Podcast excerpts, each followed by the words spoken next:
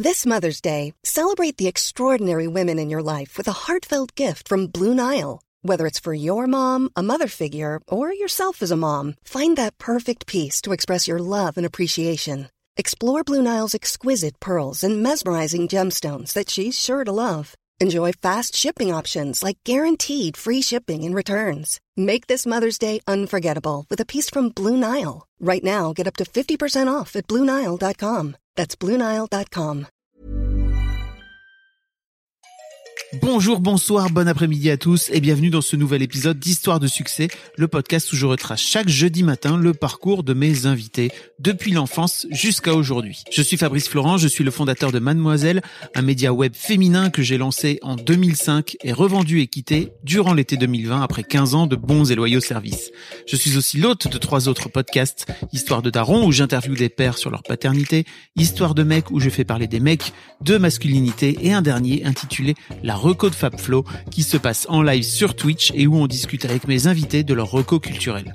Si ça vous intéresse, je vous mets tous les liens dans les notes de cet épisode. J'ai réalisé pour Mademoiselle des dizaines d'interviews et je suis heureux de pouvoir vous proposer ce format que j'apprécie tant pendant une heure chaque jeudi à partir de 6 heures du matin dans votre appli de podcast préféré.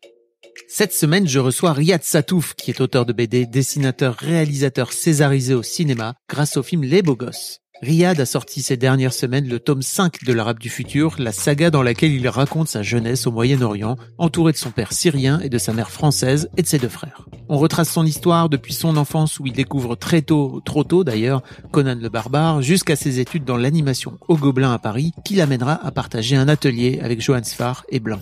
On discute aussi de ses débuts dans le monde de la bande dessinée, puis son expérience contrastée au cinéma, d'abord un énorme succès avec Les Beaux Gosses, puis une plantade avec Jackie au Royaume des Filles, que moi, à titre personnel, j'ai adoré. Ryan nous raconte comment il s'est remis de cet échec et nous explique comment il arrive encore à se renouveler aujourd'hui et pourquoi il est à ce point intéressé par le monde de l'adolescence. Un grand grand merci à lui pour sa confiance. Je suis vraiment heureux de vous proposer cet entretien avec lui. D'ailleurs, tant que je vous ai, la semaine prochaine, je sortirai un épisode le jeudi 24, mais je profiterai de la semaine entre Noël et Nouvel An pour me reposer un peu. On reprendra ensuite un rythme normal début 2021. Un grand merci à vous pour votre écoute et je vous souhaite un bon moment en compagnie de Riyad Satouf. Ah, peut-être qu'on va l'entendre un peu, mais. Alors, regarde, si je fais comme ça, peut-être. Mais en, en même temps, ça fait, c'est mieux d'entendre un peu la rue. Ça fait un peu Ouais, plus ça fait live. street. Ça fait street credibility. Ça fait pas mec dans les locaux de son éditeur en train de se la jouer. C'est comme si on Avec était au un parc. mur de livres derrière lui. C'est tout en audio, tu sais maintenant. Donc en fait, on peut. Tu pourrais être en slip, que ça serait très bien. Euh, mais je suis plus si Mademoiselle, tu sais. Ah bon, ouais, J'ai- revendu, j'ai quitté. Enfin, tu vois, j'ai. Hop tu es là. un homme extrêmement riche maintenant. Ah, Alors non, j'ai mal revendu. J'ai confondu un zéro en fait. je suis. Je pense que je suis moins riche que toi. J'aurais dû faire. euh, Ah ça bien sûr. non mais ça. on- J'aurais pas dû. euh, faut, faut, tu, faut pas monter des médias si tu veux devenir riche. Tu sais, ça. C'est c'est pas la bonne. euh, faut monter Amazon. Oui c'est vrai.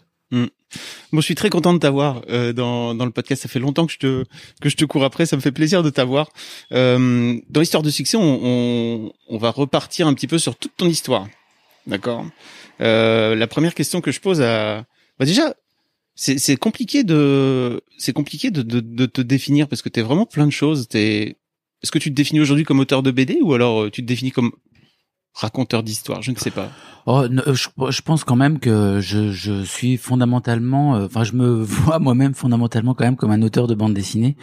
Euh, c'est le, c'est le moyen d'expression qui me plaît le plus, qui me transporte encore. J'ai, j'ai des, j'ai envie de faire des nouveaux livres. J'ai, j'achète des bandes dessinées en édition originale. J'ai, j'ai encore de l'amour sans fin pour les BD qui m'ont plu quand j'étais. Enfin, je sens bien que j'ai un lien particulier avec la bande dessinée qui, qui est alors tous les, toutes les autres choses que j'ai pu faire m'ont été apportées par la bande dessinée. J'ai pu faire du cinéma euh, grâce aux bandes dessinées qui ont plu à ma productrice Anne-Dominique Toussaint. J'ai pu euh, de faire un peu acteur à cause justement de, mais aussi mes bandes dessinées sur le réel, etc. Donc j'ai, mais c'est vrai que c'est la bande dessinée euh, qui, qui est le centre de tout ce qui me plaît et et ça l'est devenu encore plus fondamentalement après l'échec de mon deuxième film, euh, Jackie Royaume des filles, où là, je, je suis revenu à la bande dessinée euh, de laquelle je m'étais un peu éloigné pour euh, faire du cinéma, justement.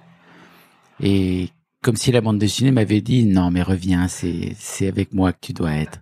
Tu vois, c'est ça que t'aimes. Et en fait, c'est vrai, je me suis rendu compte j'étais seul dans une pièce avec mes feuilles et mes crayons et mes trucs. j'avais besoin de convaincre personne, j'avais besoin d'expliquer à personne mes idées, de de vouloir euh, avoir une attitude correcte euh, dans mes explications pour que ce soit compris dans le bon sens. Enfin voilà. Et j'adore ce, ce, ce, rapport solitaire, euh, en effet, à la à l'écriture et au dessin. Mais c'est sûr que c'est tellement pas le même métier sur un film comme genre les beaux gosses ou Jackie. T'as une équipe de combien de gens à diriger? C'est non, bien sûr. Alors après, c'est vrai que c'est, c'est, en effet, ça n'a absolument rien à voir. Bon, moi, j'ai fait des études de cinéma, d'animation. Alors, ça n'a pas grand-chose non plus à voir avec le cinéma avec des acteurs, mais la narration cinématographique, c'est quelque chose qui me plaisait énormément aussi, qui a toujours été un fantasme. Alors, c'est un fantasme pour beaucoup de dessinateurs, hein. même s'ils l'assument pas tout le temps. Euh, la plupart des, on, pense toujours qu'à un moment on pourrait faire des plans, que quand on dessine, on fait une sorte de mise en scène cinéma, etc. C'est pas complètement faux, mais c'est pour réussir à obtenir ce qu'on a dans la tête transformer en mots et en direction d'acteurs, direction de techniciens, etc. C'est c'est un, une autre paire de manches. Oui, ça c'est vrai. C'est sûr que c'est plus simple de dessiner Game of Thrones que de que de réaliser Game of Thrones? Alors c'est vrai, même si je pense quand même que dessiner Game of Thrones est quand même compliqué. Oui, c'est sûr. disons que c'est plus facile de faire un, oui, c'est d'avoir euh, de, de, de, faire une, la place d'une ville avec 2000 figurants qui font un truc euh, chacun en dessin que de le faire réellement. Parce que voilà, il y a tout un aspect des y a, y a, voilà, ça, ça, ça, ça, demande beaucoup plus de compétences pour euh, que, que simplement euh, soi-même avec soi-même, quoi. Alors tu sais que tu me flingues un peu ma première question parce que et en général ça marche très bien sur tous mes invités parce qu'ils n'ont pas l'habitude de répondre à ça. Mais ma première question c'est à quoi ressemblait Riyad quand il avait 7-8 ans? Le truc c'est que toi tu l'as raconté dans dans tes livres en long, en large et en travers. Donc je, suis un peu je suis un peu perdu. Ah bah oui c'est vrai que de bah c'est je c'est ce que je raconte dans l'arabe du futur. C'est vrai qu'à 7-8 ans, j'étais un garçon à peu près normal. Je, je commençais à déjà à perdre un peu mes cheveux blonds euh, platine merveilleux. Et puis je, je dessinais beaucoup. J'adorais. Euh, je, m'imaginais déjà. Euh, je faisais déjà des récits un petit peu, qui, des débuts de récits avec des couvertures de livres. J'écrivais déjà un peu mon nom en haut du, des couvertures. J'imaginais déjà le. Mais voilà, j'adorais jouer. Ouais, c'est vrai que je jouais énormément au Lego, trucs comme ça. Je m'inventais des trucs. C'était j'étais pas très sociable, voilà. J'étais, je commençais à ah. pas être très sociable. Je, préférais la compagnie de mon cerveau que la compagnie des autres. C'est vrai que je. Ça se, oui, tu, tu l'expliques après pas mal au, tout au long de tes tomes. C'est marrant en fait parce que dans, dans ta, sur ta page Wikipédia, il y a un truc qui dit par sa grand-mère maternelle, il est issu d'une famille de terre Nevas et descendrait du corsaire et capitaine au long cours Vincent François Tranchant. Et il y a écrit source insuffisante. Alors qu'en fait, si je me trompe pas, c'est quelque chose dont tu parles dans dans l'arabe du, dans du futur tome 1. mais pour pour Wikipédia, c'est pas une source. Euh... Oui, mais alors Wikipédia, il y a, c'est vrai que c'est un, c'est assez particulier. pendant très longtemps, il s'était marqué dans Wikipédia que j'avais habité en Algérie.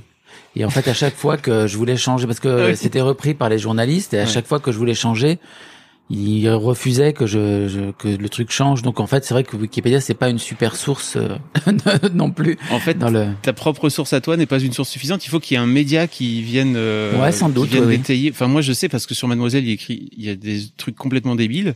Euh, et à chaque fois que j'essaie de changer, ils me disent non, comme un média n'en a pas parlé, euh, tu peux pas. Donc euh, oui, c'est ça. C'est c'est un peu. C'est bien là, on en parle dans un média, donc je je, je maybe, dis... tu vois. je, ça, euh, je vais je vais leur dire, vous pouvez changer, vous pouvez modifier désormais. Est-ce que c'est une source suffisante ou pas? Euh, Il paraît aussi qu'il y a toute une histoire euh, par rapport à Tintin quand quand t'as 5 ans. Euh, où t'as, ça, ça, te fait faire un déclic, c'est ça, par rapport à la oui, bande bah, en fait, un peu plus tôt C'était c'était assez simple en fait. Dans le, j'habitais dans un petit village en Syrie où il n'y avait pas de bibliothèque, il n'y avait pas de librairie, personne ne lisait. J'ai jamais vu personne lire le moindre livre. Euh, ils avaient euh, Enfin, il y avait une, une, absence totale de vie culturelle autre que la télé, mais la télé, il y avait quasiment rien. Il y avait juste des dessins animés japonais le soir pour les enfants et des séries, euh, des telenovelas euh, égyptiennes, pas terribles. Donc il y, avait aucune euh, aucune vie culturelle. C'est vrai que ma grand-mère bretonne m'envoyait de France assez régulièrement des colis avec à la fois des cadeaux, des, des, des trucs dont on pouvait manquer en Syrie et notamment aussi des bandes dessinées, donc les Tintins. Et et j'adorais ça parce qu'en fait c'était le moment où j'apprenais à lire le français. Ma mère m'apprenait à lire le français, où j'apprenais. Euh, et en fait j'ai découvert la lecture avec les Tintins. J'ai appris à lire les mots dans les Tintins. J'ai pas eu une multiplicité de livres euh, pour diluer mon attention ou mon. Donc c'était vraiment fixé sur les Tintins et surtout je je j'étais fasciné. il y a plein de choses de la vie ou du monde que j'ai vu d'abord en dessin dans des Tintins, avant de les voir même en photo. Parce que euh, Internet n'existait pas, euh, à la télévision il y avait rien. Enfin il y avait pas de il y avait pas de description du monde. On pouvait pas regarder de documentaires ou de choses comme ça. Donc par exemple, je sais que les montagnes enneigées, par exemple, la première fois que j'en ai vu, c'est dans Tintin au Tibet, par exemple.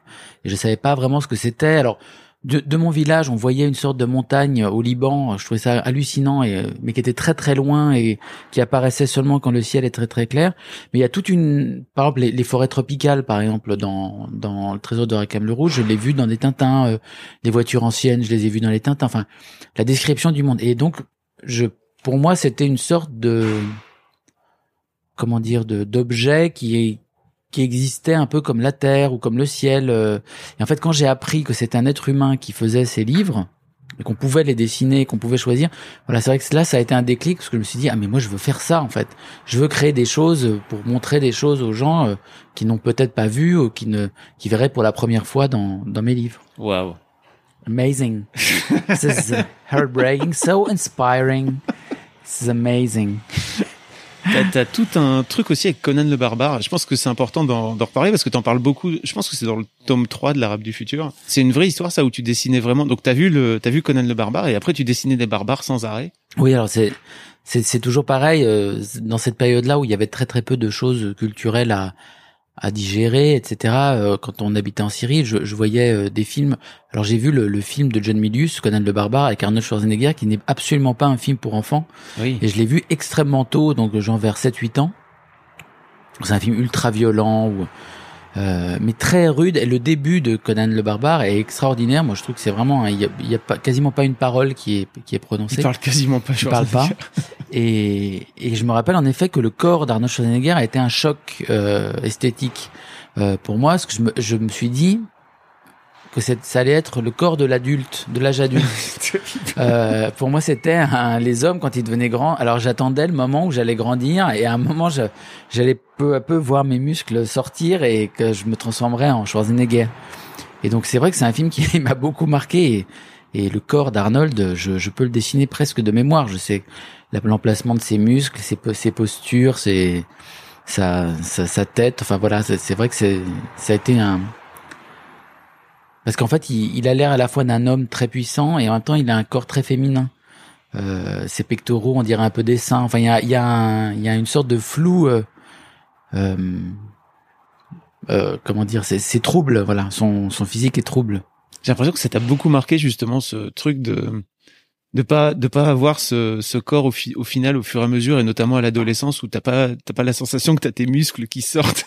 Après c'était aussi parce que j'étais feignant donc euh, il suffisait que je fasse un peu de sport je pense pour que pour que mais bon c'est voilà la vie a fait ce qu'elle est c'est c'est plutôt aujourd'hui euh, à 42 ans que je commence à faire du sport un petit peu en me disant faudrait que mais c'est vrai quand on est jeune il y a toute une on, on prend pas forcément conscience de tout ce qu'on devrait faire pour plus tard mais c'est normal en fait c'est c'est c'est ça le la jeunesse la jeunesse en fait c'est oui c'est ainsi si j'avais été plus jeune je, si j'avais pris conscience de choses je, je n'aurais pas refait les choses de la même façon je serais devenu très musclé je, je serais une sorte de Stallone français non, mais, mais sans doute que le temps que tu aurais passé à, à pousser de la fonte, tu serais, tu l'aurais pas passé à dessiner. Oui, c'est vrai. Oui, non, non, mais c'est pas, c'est pas. Ce que je veux dire, c'est, il est permis aux gens de pouvoir de avoir un corps comme celui de Schwarzenegger. C'est c'est possible. Ça demande un travail gigantesque et, et un, une souffrance permanente. C'est des et c'est quelque chose aussi qui, qui je trouve fascinant, c'est que c'est quelqu'un qui a passé sa vie à avoir mal en fait. Il, il a passé sa vie à souffrir tout le temps. C'est pour avoir des muscles comme ça, c'est une douleur permanente. Euh, puisqu'on se déchire les fibres musculaires à longueur de temps pour les faire reconstruire c'est très mauvais pour le cœur. Enfin, il y a tout un. Mais voilà, c'est vrai que son, à la fois son corps, l'effort qu'il a mis à, à, faire son corps, l'espèce de désir mégalomane de devenir l'acteur numéro un des plus gros films, en ayant un nom imprononçable, euh, avec un accent horrible, en jouant particulièrement mal aussi. Enfin, je, je tout son, toute sa vie, son destin, je, je, ça me plaît beaucoup. When you're ready to pop the question, the last thing you want to do is second guess the ring. At Bluenile.com, you can design a one-of-a-kind ring with the ease and convenience of shopping online. Choose your diamond and setting. When you find the one, you'll get it delivered right to your door. Go to Bluenile.com and use promo code LISTEN to get $50 off your purchase of $500 or more. That's code LISTEN at Bluenile.com for $50 off your purchase. Bluenile.com code LISTEN. Mais ça rejoint aussi ce que je raconte dans le tome 5 de l'Arabe du futur, c'est que j'étais très intéressé par la vie des artistes, entre guillemets, ou des créateurs, presque plus que par leurs œuvres.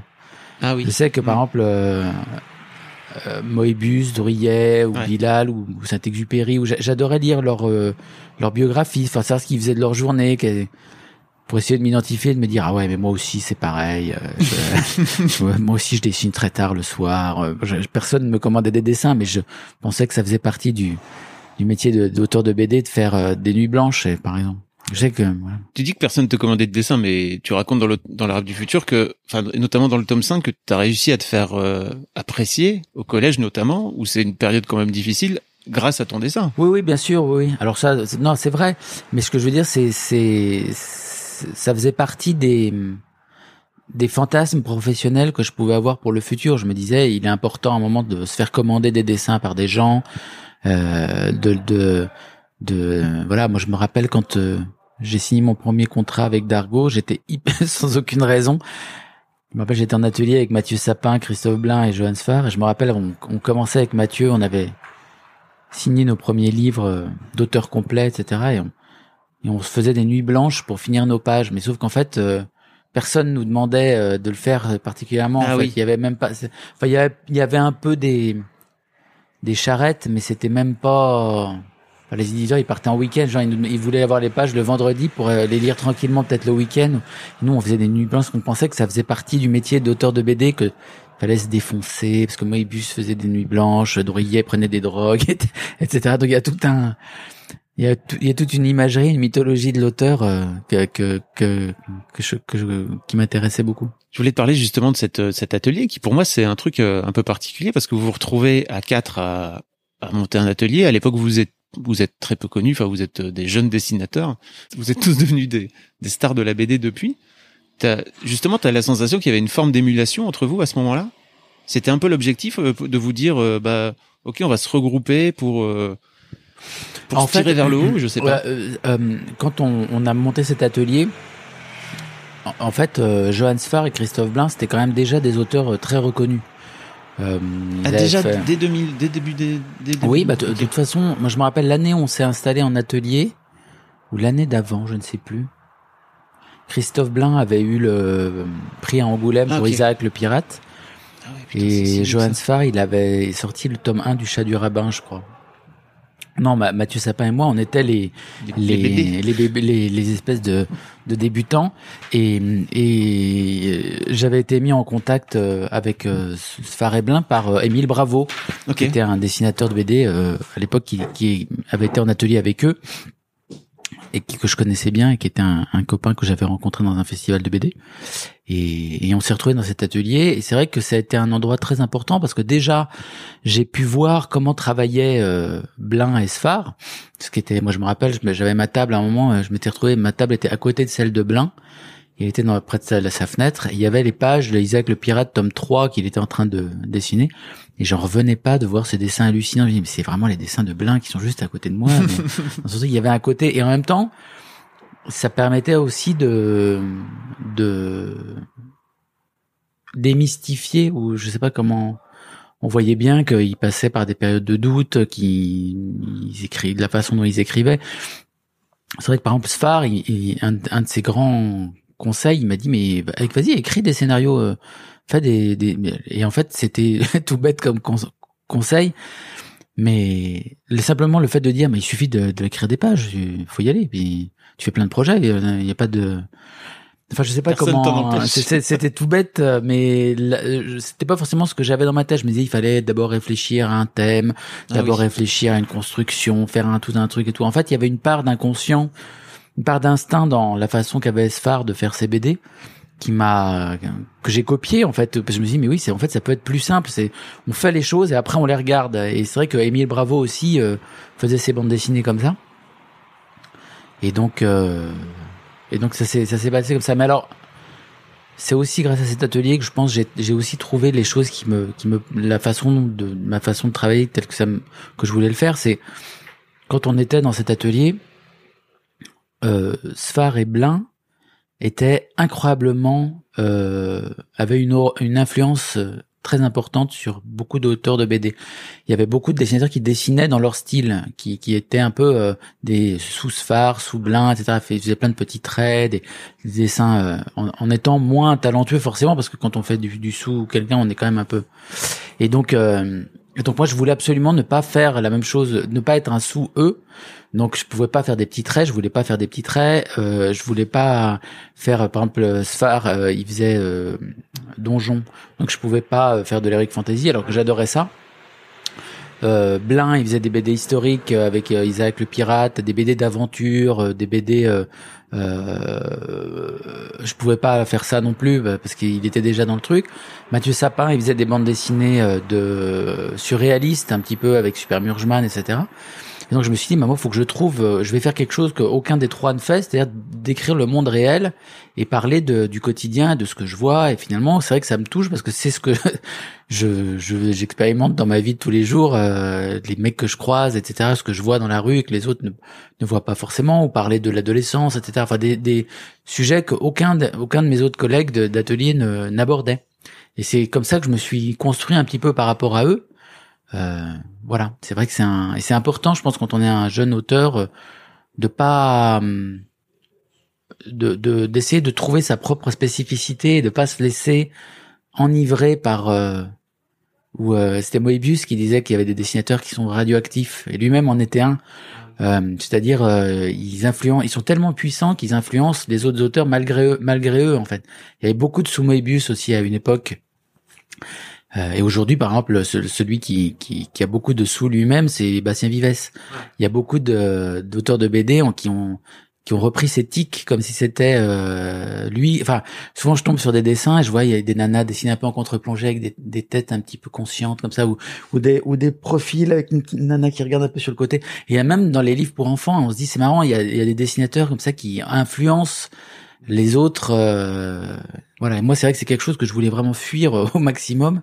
Enfin, j'avais peur de que dans mon dessin ressorte, on me dise ah c'est un peu du sous machin ou voilà. Donc c'est vrai que je me suis construit comme ça en parlant le négatif en fait. T'as la sensation qu'il y a des il y a des auteurs qui font sous sa touffe aujourd'hui, qui font du sous sa touffe ou? Mais il y en a beaucoup. oui, bien sûr.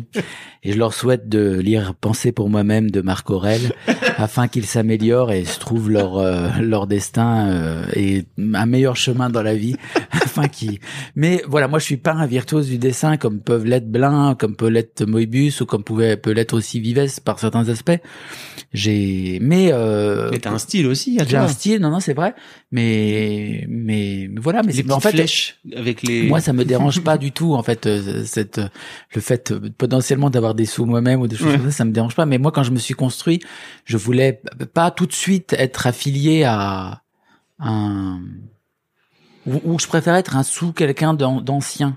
Par exemple, un très mauvais sous RG ou un très mauvais sous euh, Crumb ou un très mauvais sous pas un contemporain. pas un contemporain. Voilà, c'est ça. Et hop, petite pause auto-promo dans cette interview. Je vous invite à me rejoindre sur ma chaîne Twitch trois fois par semaine, le lundi, le mercredi et le vendredi à 20h, où je discute d'une reco culturelle avec un ou une invitée. J'en profite aussi pour vous dire que j'ai ouvert un Discord pour discuter avec mes auditrices et auditeurs des derniers épisodes publiés. Vous trouverez tous les liens dans les notes de cet épisode. J'ai hâte de vous y retrouver, mais d'ici là, retour à l'interview. Je me demandais aussi, en fait, très très tôt, t'as commencé à raconter ta vie, mais t'as aussi commencé à raconter euh, euh, la vie des adolescents. C'est fou parce que je pense qu'en plus à l'époque, peut-être un peu moins maintenant, mais je pense qu'en plus à l'époque, on regardait toujours du monde adulte, même du monde des jeunes adultes, on regardait l'adolescence avec un peu de dédain. Et j'ai la sensation que t'as peut-être été même, je pense, l'un des tout premiers auteurs que j'ai lu où t'avais euh, un regard à la fois euh, toujours bienveillant en fait, même si tu t'en moquais un peu, tu sentais qu'il y avait toujours un fond où tu les regardais avec beaucoup de bienveillance. Je, je me demandais un petit peu d'où ça venait cette euh, cette bienveillance et tu vois de en général quand en plus quand on est jeune adulte on a tendance à vouloir ne pas y retourner tu vois. Et donc à regarder tout ça avec beaucoup de distance avec beaucoup de en disant non non ça ça moi je veux pas y retourner. Qu'est-ce qui fait chez toi que tu as eu cette bienveillance là envers envers les jeunes que tu voulais décrire? Ouais, je, sais pas. C'est vrai que c'est pas intellectualisé en fait. J'ai eu envie de retourner vers euh, vers ces, ces, thèmes-là parce que je j'y étais il y a très très peu de temps en fait. C'est vrai que j'ai commencé la bande dessinée très très jeune. Euh, à 21, 22 ans, je, je, je, à 21, 22 ans, 6 ans avant, j'étais déjà, j'étais encore au lycée. En fait, euh, j'étais euh, même pas, j'étais au collège en fait. Encore, je, je, il y a un côté un peu vertigineux. C'est vrai que là, ma six, il y a à 6 ans d'où on est aujourd'hui, je sortais le premier tome de l'Arabe du futur. Donc c'est vrai que la vie se distend et se, se, donc euh, c'était pas. Moi, je sais que dans les livres que je fais il y a une grande part d'inconscient euh, psychologique en fait. Euh, c'est pas vraiment moi qui décide les livres que je vais faire ou qui décide même les forcément les choix que je vais faire dans ma vie. Je sais pas comment dire. C'est assez c'est assez marrant. Moi, je m'imagine déjà. Enfin,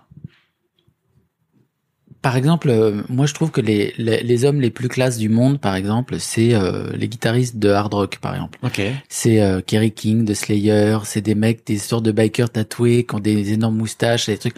Et une part de moi pense que je suis l'un de ces mecs. Je sais pas comment expliquer. Euh, par exemple, j'adore euh, les auteurs que je préfère. J'aime beaucoup l'heroic fantasy, la science-fiction. Euh, je vais voir tous les films de science-fiction et, et j'ai l'impression d'être aussi un auteur de science-fiction. Donc j'ai l'impression d'être un auteur de science-fiction biker avec des tatouages et des et qui est un pro de la guitare qui joue dans des groupes de métal, etc. Ça, c'est mon moi conscient. je ne sais pas comment l'expliquer autrement.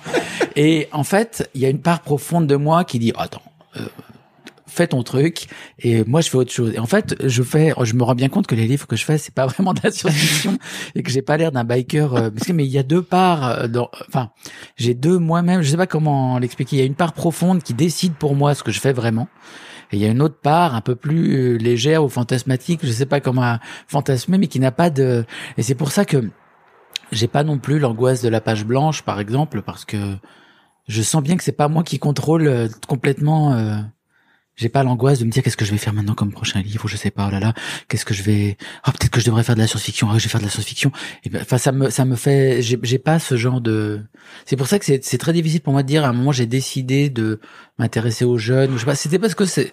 J'avais un. Je ressentais une. Euh, un des émissions qui venaient de l'extérieur, voilà. Et j'avais envie de les, les... c'est c'est fou, hein, vraiment. C'est vraiment un mystère pour moi, tu vois, la façon dont tu montres les jeunes. Et en plus, je pense que tu as impulsé aussi ce regard bienveillant. Et après, avec les beaux gosses, un peu plus tard, qui a eu un, un grand succès, où euh, j'avais la sensation avant toi que le monde de l'adolescence, en tout cas en France, il était toujours dépeint de façon un peu, un peu, un peu moche, quoi, tu vois, un peu, un peu moqueuse. Non, mais peut-être, peut-être, mais c'est vrai que moi, je sais pas, quand, quand j'étais ado, je, je me sentais pas du tout euh, concerné ou, euh, ou représenté entre guillemets par euh, toutes les représentations qu'il pouvait y avoir de, de l'adolescence que je pouvais voir dans la culture euh, populaire. Alors, ça allait de Hélène et les garçons ou qui, ou à seconde B à ou au truc Beverly Hills et machin. En fait, je, je pour moi c'était un, un autre univers. Je, je trouvais qu'il y avait des choses beaucoup plus marrantes. À, il y aurait potentiellement des choses plus marrantes à faire, plus bizarres, plus plus étranges à faire. Alors même au cinéma, en fait, je me rappelle, il y avait mais les euh, teen comment movies, comment ça s'appelait euh, avec hein. Sophie Marceau, là j'ai oublié le film euh, extrêmement connu là. La Boom? La Boom. Et par exemple, il y avait un personnage dans La Boom qui était un mec extrêmement moche et tout le monde se moquait de lui durant tout le long du film. Euh, moi, j'avais envie de voir un film sur ce mec. Je trouvais ça plus marrant. De, ça, ça me semblait plus pourquoi est-ce qu'il était on partait tous du principe qu'il fallait rire de lui et qu'il était horrible et que et que c'était un mec qui était évacué euh, enfin il y a voilà c'était un c'est aussi par par la par la négative en fait que je me suis retrouvé à à, à faire tous ces trucs là je, ça manquait dans ce que je voulais voir donc je les ai fait moi-même. Je sais pas comment l'exprimer autrement.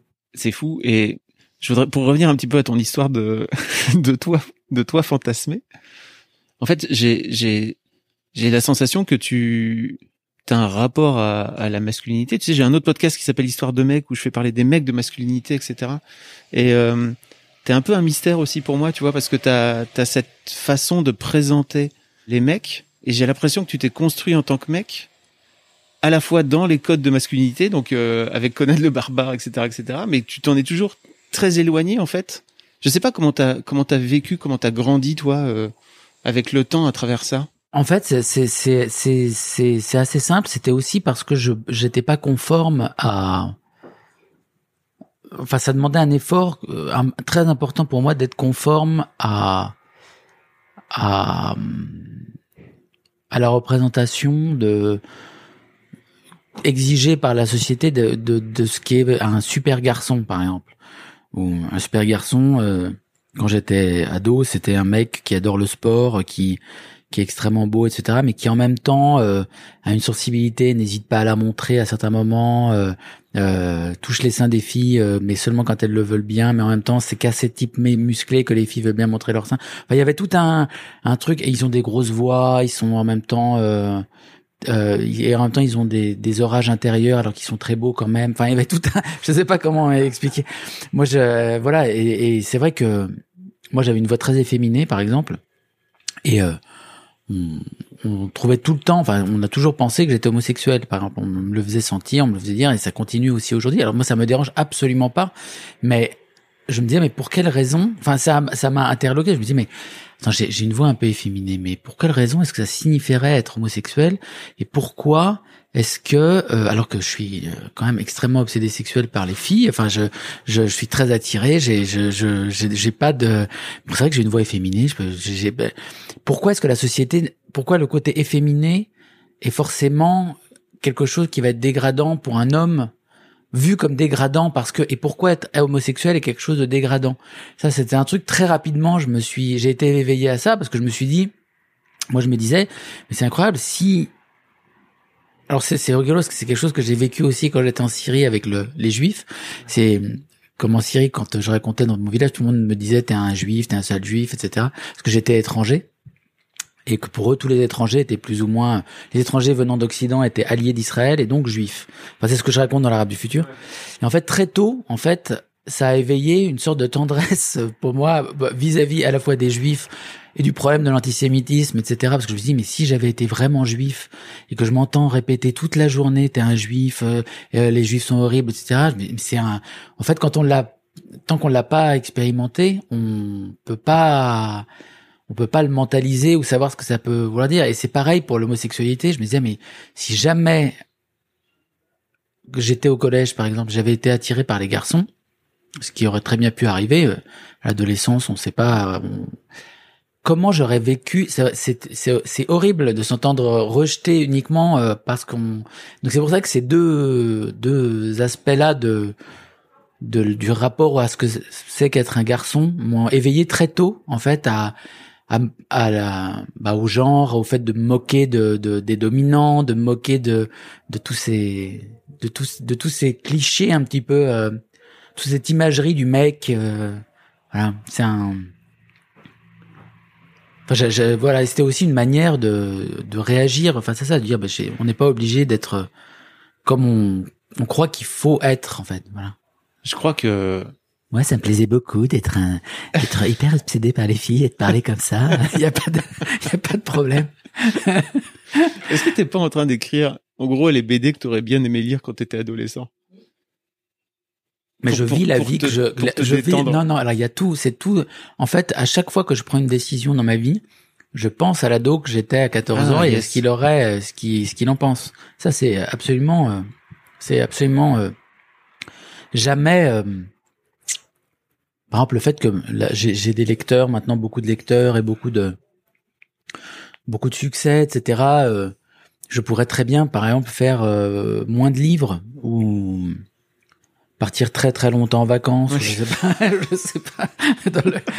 Mais il y a le mois de 14 ans T'as plus trop besoin de dessiner. ouais, voilà. je, suis devant mon amiga, euh, je suis à Rennes et, je rêve d'être ce que tu deviens et toi tu veux partir en vacances. non, non, non, tu dois faire des BD, c'est pas possible. Faut. Moïbus, il, il faisait des super BD. Enfin, il y a toujours ce, ce, ce personnage dans ma tête qui me. Et c'est vrai que tout est relié à l'adolescence dans tous les projets que je fais dans tous les si si quelque chose me me touche parce que c'est relié à l'adolescence, je vais tout de suite m'y intéresser à là, il y a un, par exemple, il y a un projet, mais je peux pas en parler. Ça, Je ça, vais- c'est vraiment la, la phrase. Voilà, mais je vais pas en parler. Mais là, il y a un projet. En fait, je pensais que j'étais totalement euh, blindé de toutes parts euh, sur euh, sur euh, que je fais mes, que mes propres projets, que fait que mes j'ai j'ai trop de travail en plus sur mes livres, etc. Sur et là, on m'a proposé un truc. Tu sais, c'est- j'ai l'impression comme d'avoir une armure, vous savez, avec des des plaques en métal partout comme ça, et il y a une flèche qui a traversé cette armure. Elle est passée entre deux interstices directement dans mon cœur. Dans mon cœur. Et je ne peux pas faire autrement que de me dire, il faut que je vois où ce projet va aller. C'est, c'est obligé. C'est l'adolescent de 14 ans. Il était scandalisé que j'ai pu hésiter une seule seconde. Ouais. Il m'a dit, non, non, non, ça, ça, non, ça, là, tu plaisantes pas, c'est très important. Tu arrêtes tout. tu te mets tout en pause. Non, non, je veux pas savoir euh, que tu es en retard sur ta BD. Tu arrêtes tout. Et tu vas voir ce, ce truc-là. Tu vois ce qui se passe dans ce truc. Donc voilà, c'est, c'est toujours, euh, c'est ce petit personnage qui me, c'est lui que je veux combler, en fait, quelque Ouais. part. Je pense, c'est ça. Je comprends. Mais c'est tellement un but génial en même temps dans une vie. tu vois, de te dire, euh, bah, toute ma vie, moi, je vais faire en sorte de, de ravir l'adolescent de Ouais, 14 ouais, ans c'est vrai, c'est un, c'est, alors est-ce que, est-ce que c'est un, est-ce que c'est un, peut-être que je me fourvoie, mais c'est un côté, en même temps, ça me, ça me, ça me plaît bien parce que j'ai l'impression que tous les trucs excellents de la vie, ou les ressentis hyper bien de la vie sont, ont- sont, sont apparus à l'adolescence. Par exemple, les jeux vidéo, par exemple, un truc tout, tout bête. Speedball 2, t'en parles dans... Speedball 2. On- a le même âge, hein, Voilà. d'accord, euh, six mois d'écart. Bah voilà, c'est ça. Bah, alors, c'est, c'est, moi, j'ai eu la chance de, de connaître toute l'évolution. Alors, on a eu la chance de connaître toute l'évolution du jeu vidéo depuis le début. Moi, je me rappelle des CPC 464. Alors, j'ai même mieux avant. J'avais eu un Atari XE. Alors, j'en ai pas parlé dans la rap du futur parce que c'était compliqué à, à mettre. euh, ça, ça noyait un Est-ce peu que t'avais eu le Pong, là euh, le... J'avais pas eu Pong, non. Ouais. Moi, j'étais passé après. Et euh, et hum, et c'est vrai qu'aujourd'hui, je continue à suivre. Alors, j'adorerais. Le dernier jeu vidéo auquel j'ai énormément joué, c'était euh, Skyrim sur euh, Ah, PlayStation yes. il y a Ouais. il y a quelques années. Et donc là, ils doivent en sortir un nouveau normalement parce que je calculais qu'à la fin de Skyrim, ils avaient dit ah, il nous faut 7-8 ans pour faire un autre Skyrim. Et je m'étais dit oh là là, euh, combien combien de Skyrim je peux encore jouer dans ma vie avant de mourir? Quand on sera en maison de retraite, je à- on sera à Skyrim avec un casque euh, réalité virtuelle. Mais euh, mais mais c'est relié directement à l'adolescence parce que je jouais à Black Crypt, Eye of the Beholder, tous ces jeux où on passe dans, on est dans des tunnels toute la journée à Ouais. tuer des gobelins. Et Vous vous et- souvenez pas, vous les jeunes, mais franchement, le jeu vidéo, c'était une autre époque. Hein. Non, non, mais c'est et, et j'ai une affection énorme pour le jeu vidéo. J'adore. euh, il y a quelques quelques années, je, je suis allé à Montpellier, j'ai pu rencontrer Eric Chahi que Oui. j'avais que j'en ai parlé dans dans dans sur sur mon compte Instagram. C'est un, un immense créateur de jeux vidéo et c'est des je reste toujours relié à cette période de l'adolescence euh, et aux émotions qui qui ont été provoquées à cette On est période. bien d'accord qu'Eric Chahi, c'est le créateur d'Another World. Another World, le plus grand jeu vidéo de l'histoire de non, mais ce jeu vidéo, bien sûr. terrible à jouer. J'avais rencontré aussi Jordan Mechner, le, le, le légendaire créateur qui habite aussi dans le sud de la France, le légendaire créateur de Prince of Persia.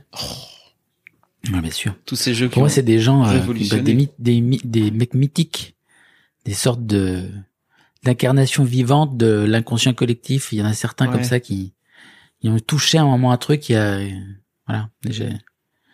Et, c'est vrai que voilà tous les toute cette culture là, euh, je la je, je l'adore. Enfin, je continue à la à la à la suivre et à la vénérer, on peut dire. Voilà. Ok. Parlons un peu de ton passage au cinéma. Comment se passe euh, l'envie de ta part de parce que t'as fait les Gobelins, donc tu disais que t'as fait une, une école euh, d'animation. Euh, t'as toujours été attiré par l'image qui bouge aussi euh, depuis avant le avant les beaux gosses? Alors là aussi, c'est ça fait partie de de je pense d'une mégalomanie qui est je pense qui est partagée par beaucoup d'auteurs de de bandes dessinées ou de dessinateurs que j'avais comme les autres en fait, parce que c'est quelque chose que j'ai rencontré très souvent chez les dessinateurs. Là, il y a toute une euh, tradition du dessinateur qui bosse au cinéma. Euh, c'est à la fois des storyboarders, c'est à la fois des concept artistes, des visual designers, des, des et quand j'étais euh, ado, euh, j'a- j'adorais euh, tout cet univers de dessinateurs qui les bah d'ailleurs le père de Bastien Vives par exemple Jean-Marie Vives qui était le un matte painter légendaire enfin était il est pas mort je- pardon je et, et qui est qui est un matte painter légendaire et qui qui qui j'adorais cet univers de type super fort qui bosse au service d'autres d'autres réalisateurs.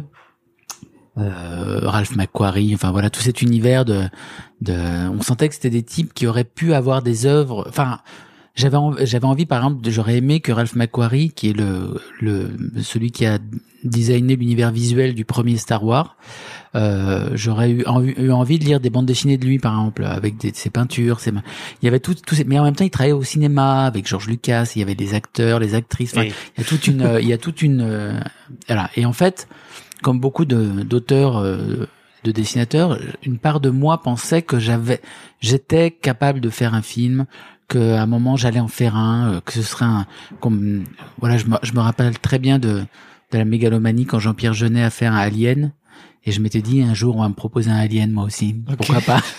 C'était voilà, alors que j'étais un, un, impayable minable qui habitait dans une petite chambre de, mais en fait comme j'avais un ego euh, qui se s'auto-alimentait, que j'étais persuadé quelque chose allait m'arriver, je, je, je vivais avec ces rêves. En fait, je me disais à un moment, euh, je vais faire des bandes dessinées tellement géniales, de science-fiction tellement géniales que euh, Steven Spielberg va vouloir me, me, produire ou je sais pas. Enfin, et un jour, je me, je me rappelle, j'étais étudiant en art appliqué à Nantes. Et j'avais vu un documentaire sur France 3 de, de, qui, qui, le midi, je rentrais chez moi manger, c'était un documentaire où on voyait un, reportage sur l'école des Gobelins à Paris et où euh, la présentatrice disait c'est l'école numéro un en France. La plupart de ses membres a, vont travailler ensuite chez Steven Spielberg. Et alors là on voit un, élève qui fait qui prend le téléphone et qui au téléphone entend ouais bonjour euh, well nous n'avons pas de place pour l'instant chez DreamWorks mais dans les mois qui viennent, peut-être, euh, nous pourrons vous proposer quelque chose. Et donc, l'élève, le, il faisait, ah ouais, d'accord, dommage, bon, bah, c'est pas grave. Et puis, et ce ne sera pas pour cette fois, mais le rêve continue. Et en fait, voilà, il y avait tout ce truc-là. Et je me disais, oh là là, il existe une école euh, en France où les mecs, ils, ont, ils, ils, téléphonent directement à DreamWorks. Il y a un mec qui a un accent anglais qui peut-être, il y a Spielberg dans la pièce d'à côté qui lui fait, no, no French today, but maybe in three months. Et donc, je dis, je dois aller là. Parce que si Spielberg sait que j'existe, il y a un moment, il va dire, I want this Arabic guy. Ray Sadif, you're a genius. We want to want you in our team. Et donc, en fait, voilà, c'était ça, moi, qui, qui, c'était le truc qu'il y avait dans ma tête. Et j'ai passé le concours des Gobelins. Donc, c'était un concours très compliqué, enfin, très compliqué, très, il y avait beaucoup de candidats. Donc, il y avait 3000, sélectif, quoi. 3000 candidats, il y avait 20 places. Et il se trouve que je l'ai, euh, je l'ai obtenu, je l'ai gagné, ce qui n'a pas arrangé mon ego parce que je me suis dit, mais voilà, je le savais. Alors qu'en fait, ce qui, ce qui était assez marrant, c'est que j'étais sans doute dans ma promotion des Gobelins, j'étais le celui qui dessinait le moins bien. Je sais pas comment dire ça. J'étais vraiment le, j'étais pas un très bon élève d'ailleurs. J'avais du mal à animer. Que c'était une école qui formait beaucoup à à la technique d'animation. C'est-à-dire, on nous donnait un personnage de Lucky Luke, il fallait l'animer. Il y avait des, des, élèves dans ma classe qui étaient des méga brutes, qui savaient redessiner exactement Astérix en trois quarts, qui se tourne et qui, il y a toute une technique. Euh, c'est autre chose quoi. Moi, je, je, je, je me dis, je, j'étais pas du tout capable de dessiner d'autres trucs. Euh, j'étais, je, voilà. Et c'est, mais, mais, mais c'est vrai que se retrouver dans cette école, ça a été un truc aussi, euh, un déclencheur parce que c'est la seule fois où je me suis retrouvé dans un lieu euh, avec des gens que je, je trouvais qu'ils me ressemblaient en fait. Ils avaient la même histoire par rapport au dessin. Ils avaient été des entre guillemets des dessinateurs super bons depuis l'enfance. Ils avaient, ils étaient au top dans leurs études de dessin avant. Euh, ils avaient été sélectionnés dans ce c'était un peu comme euh, Top Gun ouais, tous les mecs ils sont on est tous assis comme ça avec notre petite notre crayon et on a tous les mêmes lunettes et on a l'air complètement débile et chacun pense qu'il est au top de son truc et qu'il a des choses que les autres savent pas faire. Mais en même temps, on est tous pareils. On fait partie d'une congrégation. On s'aime pas forcément, mais il y a Iceman, il y a Maverick, il y a Goose, il y a tous les. Et donc, euh, et donc c'est assez, c'était assez marrant. Ça donnait une attitude en fait. Voilà, c'était un. Et c'était un endroit très très intéressant. Il y avait un prof que j'adorais qui s'appelait Alain Monclin, qui était un prof aussi à la FEMIS, qui nous donnait des cours de mise en scène qui, est le premier, euh, m'a appris euh, ce que c'était que le sens de l'image, le sens d'une mise en scène, de choisir de mettre la caméra à tel endroit par rapport à un autre, ça avait un sens, etc. C'est des choses que je connaissais pas. Et, j'ai adoré, euh, j'ai adoré les années dans cette école déjà parce que je m'y suis fait des super copains que j'ai gardés jusqu'à aujourd'hui. Et, euh, et et, et aussi parce que en effet, c'est par exemple parmi les les gens qui qui venaient nous faire des mini conférences. On a eu euh, Ray Harryhausen. Alors Ray Harryhausen, par exemple, c'est un mythe. je sais pas, c'est un monolithe sacré du cinéma mondial. C'est il avait été stagiaire, animateur sur le, le film King Kong, donc le premier, premier. le film le plus connu, euh, un des films les plus connus de l'histoire. Ensuite, ça va être un des grands animateurs en image par image. Il avait fait les squelettes dans Simbad. Enfin, il avait fait tout un, tous les effets spéciaux de, de ces années-là, les meilleures animations. C'est un dieu de l'animation euh, en marionnette. De savoir que ce type qui avait 95 ans venait dans notre école avec ses marionnettes, qui avait, pour euh, nous parler de son métier parce qu'il estimait qu'on était un peu comme lui, plus jeune, mais qu'on était de sa trempe. En fait, c'est vertigineux. C'est un, c'est un, il y a un truc, on se dit, ah ouais, ouais, d'accord. c'est- Et il y avait plusieurs personnes comme ça qui sont venues. Je me rappelle avec Christophe Serrand aussi, qui était le directeur d'animation de, de DreamWorks, qui, qui était venu et qui était, qui nous parlait. On se disait, ouais, on est de la même trempe que ces types-là. Nous aussi, on pourrait se trouver. Enfin, inconsciemment, c'est ce qui se passait dans la tête. Mais c'est peut-être aussi comme ça que tu crées une forme d'ambition chez chez les élèves et qui, qui a peut-être aussi forgé ton ton ambition Oui. et ton et ton ego démesuré. Non, non, mais c'est vrai. dis. Mais alors moi, j'avais un ego encore plus démesuré parce que j'avais, je me disais, un jour, un jour, euh, il y aura des mecs aussi bons que Ray Harryhausen et que Christophe Serrand et qui travailleront sur mes projets.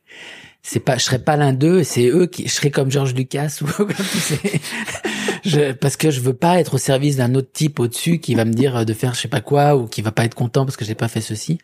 Et moi, c'était, voilà, je, parce que c'était aussi une manière de me, de combler un, une faiblesse parce que j'étais, j'avais pas le niveau en fait pour être aussi fort que Christophe Serrand et pas le niveau pour être aussi fort que Ray Harryhausen, mais je pouvais peut-être faire semblant d'être au-dessus. je sais pas comment.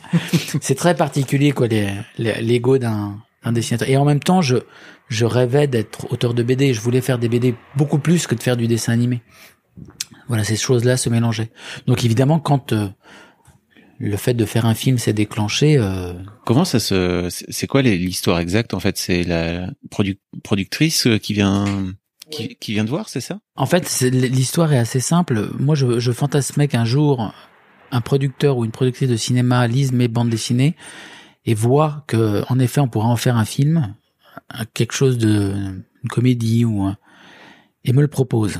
Et en fait, euh, très tôt, je me, je me suis dit ça va arriver parce que c'est arrivé à d'autres dessinateurs, c'est arrivé à Lausier, c'est arrivé à à Moebius aussi, mais c'est arrivé à Bilal, c'est arrivé à Drouillet, c'est arrivé à et en fait, ça m'est arrivé, en effet. Voilà, la productrice Dominique Toussaint, quand j'ai sorti ma bande dessinée Retour au collège, euh, elle avait des ados à cette époque-là, elle. Elle a, elle a adoré cette bande dessinée, et puis elle m'a proposé d'écrire un scénario pour le, pour, pour, euh, si j'étais intéressé, euh, faire un scénario de film. euh. Donc j'étais dans son bureau, euh, en face d'elle, j'étais hyper impressionné parce que j'avais vu plusieurs films qu'elle avait produits. Et, et elle faisait des super bons films qui étaient extrêmement respectés, en fait. Voilà. Et, et, là, l'adolescente de 14 ans dans ma tête m'a dit, euh, m'a dit, attends, euh, oh, tu vas pas faire juste le scénario, euh, c'est pas possible. Euh, euh, t'es- t'es- t'es- tu veux être comme George Lucas. euh, George Lucas, il a pas fait de scénario. euh. Enfin, s'il avait. Donc à ce moment-là, j'ai dit à, à la productrice, j'ai dit à Dominique Toussaint, j'ai dit mais moi j'aimerais bien faire écrire le scénario, mais j'aimerais bien aussi quand même choisir les acteurs pour pas que ce soit des mecs trop nuls, choisir la musique, euh, choisir le le- l'endroit, les décors, le- les costumes, faire le truc. Et puis elle m'a dit euh, ah mais en fait vous voudriez réaliser le film. Et je dis ah ouais ouais ouais ouais je je et, et je savais pas du tout comment faire en fait, mais je lui ça et en fait ça lui a pas du tout fait peur parce qu'elle-même avait produit les films de son frère, donc Jean-Philippe Toussaint, qui est un écrivain, un très grand écrivain et qui qui n'avait jamais euh, fait d'école de cinéma ou de, mise en scène, voilà. Et ça, ça a commencé comme ça. Waouh. Ce film cartonne. tu aides à découvrir euh, en plus euh, Vincent Lacoste à l'époque, qui était qui était pas du tout connu, et William euh, euh, Begley qui, qui finira par devenir une star après plus tard. Tu gagnes un César en plus, et deux ans plus tard tu sors euh, tu sors Jackie.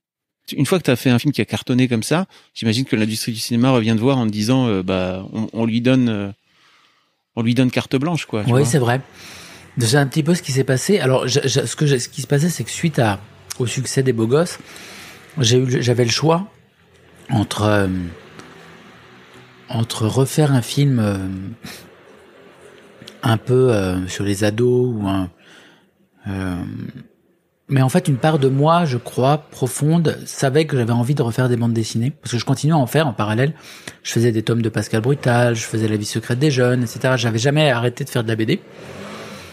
Et, euh, et, et je sentais bien que le cinéma, de par mon expérience, c'était quelque chose d'exceptionnel parce que c'était une histoire de moment. Alors il y a différentes choses.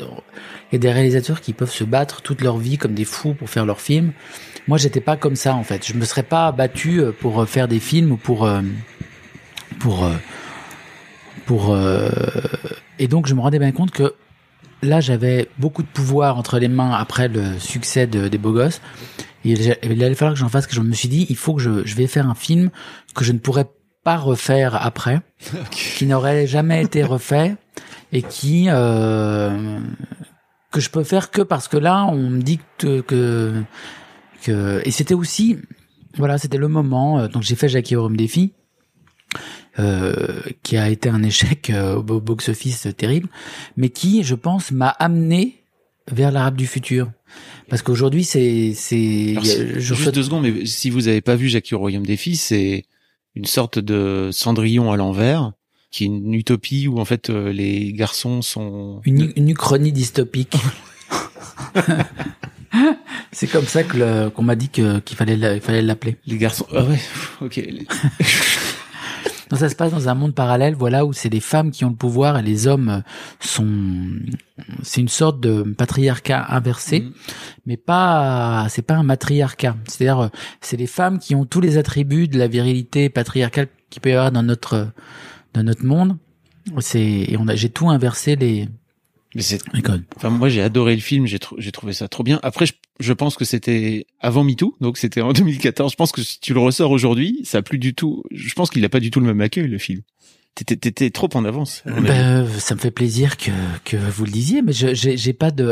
Voilà, moi, c'était important pour moi que je fasse un film qui soit un un truc que je pourrais pas refaire. Voilà, je pense que. C'est un peu. Voilà, c'était très important de euh, que ça marche ou que ça marche pas. Mais alors bon, évidemment, ça n'a pas du tout marché. Mais euh, mais voilà, c'était j'ai après ça, évidemment, mon téléphone a beaucoup moins se. Oui, j'allais dire. Après, le, autant le monde du cinéma sens quand euh, t'as fait un film qui cartonne, autant il a tendance à complètement te bouder une fois que une fois que t'as as fait un échec. Et donc, forcément, tu tu vas tu vas tu retournes vers la BD. D'où te vient l'idée de, de raconter ton ton enfance comme ça Est-ce que c'est encore une fois l'adolescent de 14 ans qui dit euh, dis donc t'as quand même vécu une histoire bizarre? Non, en fait euh, après Jackie Rome des filles, en fait mon, téléphone ne sonnait plus. J'avais beaucoup moins de copains. Euh, je me rendais bien compte que j'avais il y avait des des gens qui m'appelaient avant, qui m'appelaient plus. J'avais j'avais des copains qui m'avaient pas envoyé forcément des messages pour me dire. Enfin, c'était. Je me suis senti un peu seul, mmh. disons à ce moment-là, mais c'est la solitude de l'échec, c'est normal. Et euh, parce qu'on aussi on sait pas comment parler d'un échec. Quand quelqu'un se plante, on se dit hein, est-ce qu'on lui dit courage mon, mon vieux ou euh, Enfin, il y, a une sorte de silence. C'est la traversée du désert du général de Gaulle.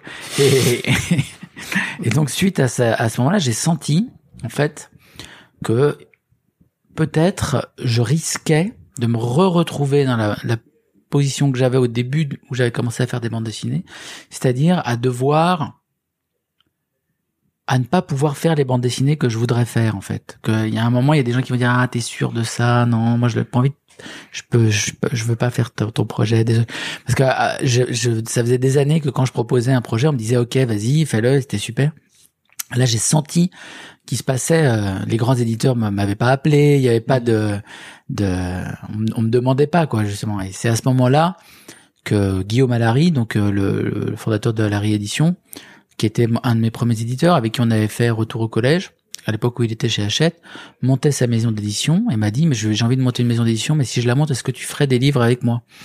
Et je lui ai dit oui tout de suite, à condition qu'il reste indépendant et que je sois le seul auteur de BD de sa maison d'édition. Parce qu'il lui, il faisait des, il voulait faire des romans, des, et donc euh, et que je fasse le livre que je veux, comme je le veux, etc. Euh, voilà. Et donc il m'a dit oui, euh, bien sûr. Et et à ce moment-là, je me suis dit, bah, je vais faire cette bande dessinée à laquelle je pense depuis très longtemps, sur mes années en Syrie, sur le, mon père, la famille, etc. Et, et ça a commencé comme ça. Donc, un, un truc complètement solitaire dans un petit coin. Voilà, j'ai quitté, je me rappelle, j'ai quitté l'atelier de que je partageais avec Sfar, Blin et Sapin. Je, je travaillais chez moi. Je voilà, je me suis un petit peu renfermé dans mon dans ma coquille pour. Euh... C'était important de, de, te recentrer, c'est ça à ce moment-là pour. Euh, oui, certainement. C'est vrai que c'était de, de, de, décider ce que ce que j'aime vraiment, ce que j'ai envie de faire, comment le faire. Enfin voilà, c'était un. Et c'est vrai que le tome 1 de la du futur est sorti donc euh, six mois après le, la sortie de Jackie Rome des filles, qui ah avait été un faux. Euh, ça a été très très vite en fait. Et, et, ça a été un succès. ça a été un succès tout de suite. Critique et, et public également. T'as gagné le Fauve d'Or à Angoulême, etc. Aujourd'hui, ça fait cinq. Enfin, t'as sorti cinq tomes. Là, le tome 5 vient de sortir t'en sors un sixième, c'est ça, et après tu boucles l'histoire. Bah oui, oui, voilà, l'histoire a une fin euh, hmm. au, sixième. Ça va être, euh, ça va être, ça va être déchirant en fait, parce que moi j'aimerais bien savoir ce qui se passe après le sixième, quoi. faut vivre la vie au jour le jour et voir les livres qui arrivent. Est-ce que ça fait envie de savoir qu'il y aura encore 40 tomes, par exemple? Non, pas forcément. On veut savoir la suite de cette histoire qui a envie d'être, qu'on a envie de, qu'on a envie de, de lire, de, de Il faut, elle arrive peu à peu. C'est pas, faut, faut pas. Non, moi je fais des choses les unes après les autres et et je pense pas ce qu'il y aura après. Ça aurait pas encore. Je, j'essaie de, je vais essayer de bien la terminer, ce, ce cycle-là. C'est un, à bien la terminer dans le sens de, que le lecteur, une fois qu'il sera arrivé aussi, dit, ah oui, c'est pour ça que c'était comme ça au début. Enfin, il y avait tout un, voilà. On sent que dans le tome 5, je sais je vais pas euh, divulgacher, je sais que tu, tu détestes ça, mais je trouve que pour moi c'est le tome le plus touchant en fait, parce que tu, tu grandis donc, t'es es au collège et tu commences à avoir un regard complètement différent sur ton père je trouve que c'est ça aussi l'adolescence quelque part. C'est un moment donné où tu, tu te rends compte que tes parents sont pas infaillibles et je pense que ton regard, le regard qui change sur ton propre père au fur et à mesure des, tomes est particulièrement touchant et et en plus je trouve que c'est un vrai truc pour les ados aujourd'hui de se dire regarde en fait c'est pas c'est pas si grave de regarder de voir ton mm. père comme un être humain finalement. Oui c'est vrai ça me fait plaisir. Voilà c'était tout ce que je voulais te dire. Merci. Merci euh, Fabrice. Non mais merci à toi Riyad, c'était c'était vraiment super. je vais te laisser, il faut que tu ailles faire vivre ta vie. J'ai rendez-vous avec Steven Spielberg, je dois y aller. Un grand merci à toi. Merci je mettrai tous les liens pour euh, commander ton ton superbe tous tes albums. Voilà, ce sera comme ça. Un grand merci à toi. Merci beaucoup. Merci. Merci beaucoup pour votre écoute. Avant de nous quitter, si vous avez aimé ce podcast et cet épisode, merci de lui mettre un commentaire sur Apple Podcast et 5 étoiles de préférence. C'est le meilleur moyen de le faire connaître. Vous pouvez faire comme Macha Chose qui a écrit comme toujours avec les podcasts de Fab Florent, on a l'impression d'être une petite souris. Les invités sont intéressants, tout comme leur parcours de vie. On rit, on s'interroge, on apprend, et on apprend aussi sur soi. Merci Fab, tes podcasts sont inspirants. Eh ben merci beaucoup, ça fait plaisir. Et si vous voulez faire comme elle, vous vous rendez sur Apple Podcast et vous cherchez Histoire de succès directement dans votre appli ou sur votre ordinateur. Merci beaucoup à vous et rendez-vous jeudi matin à la même heure à partir de 6 heures du matin dans votre appli de podcast pour un nouvel épisode d'Histoire de succès.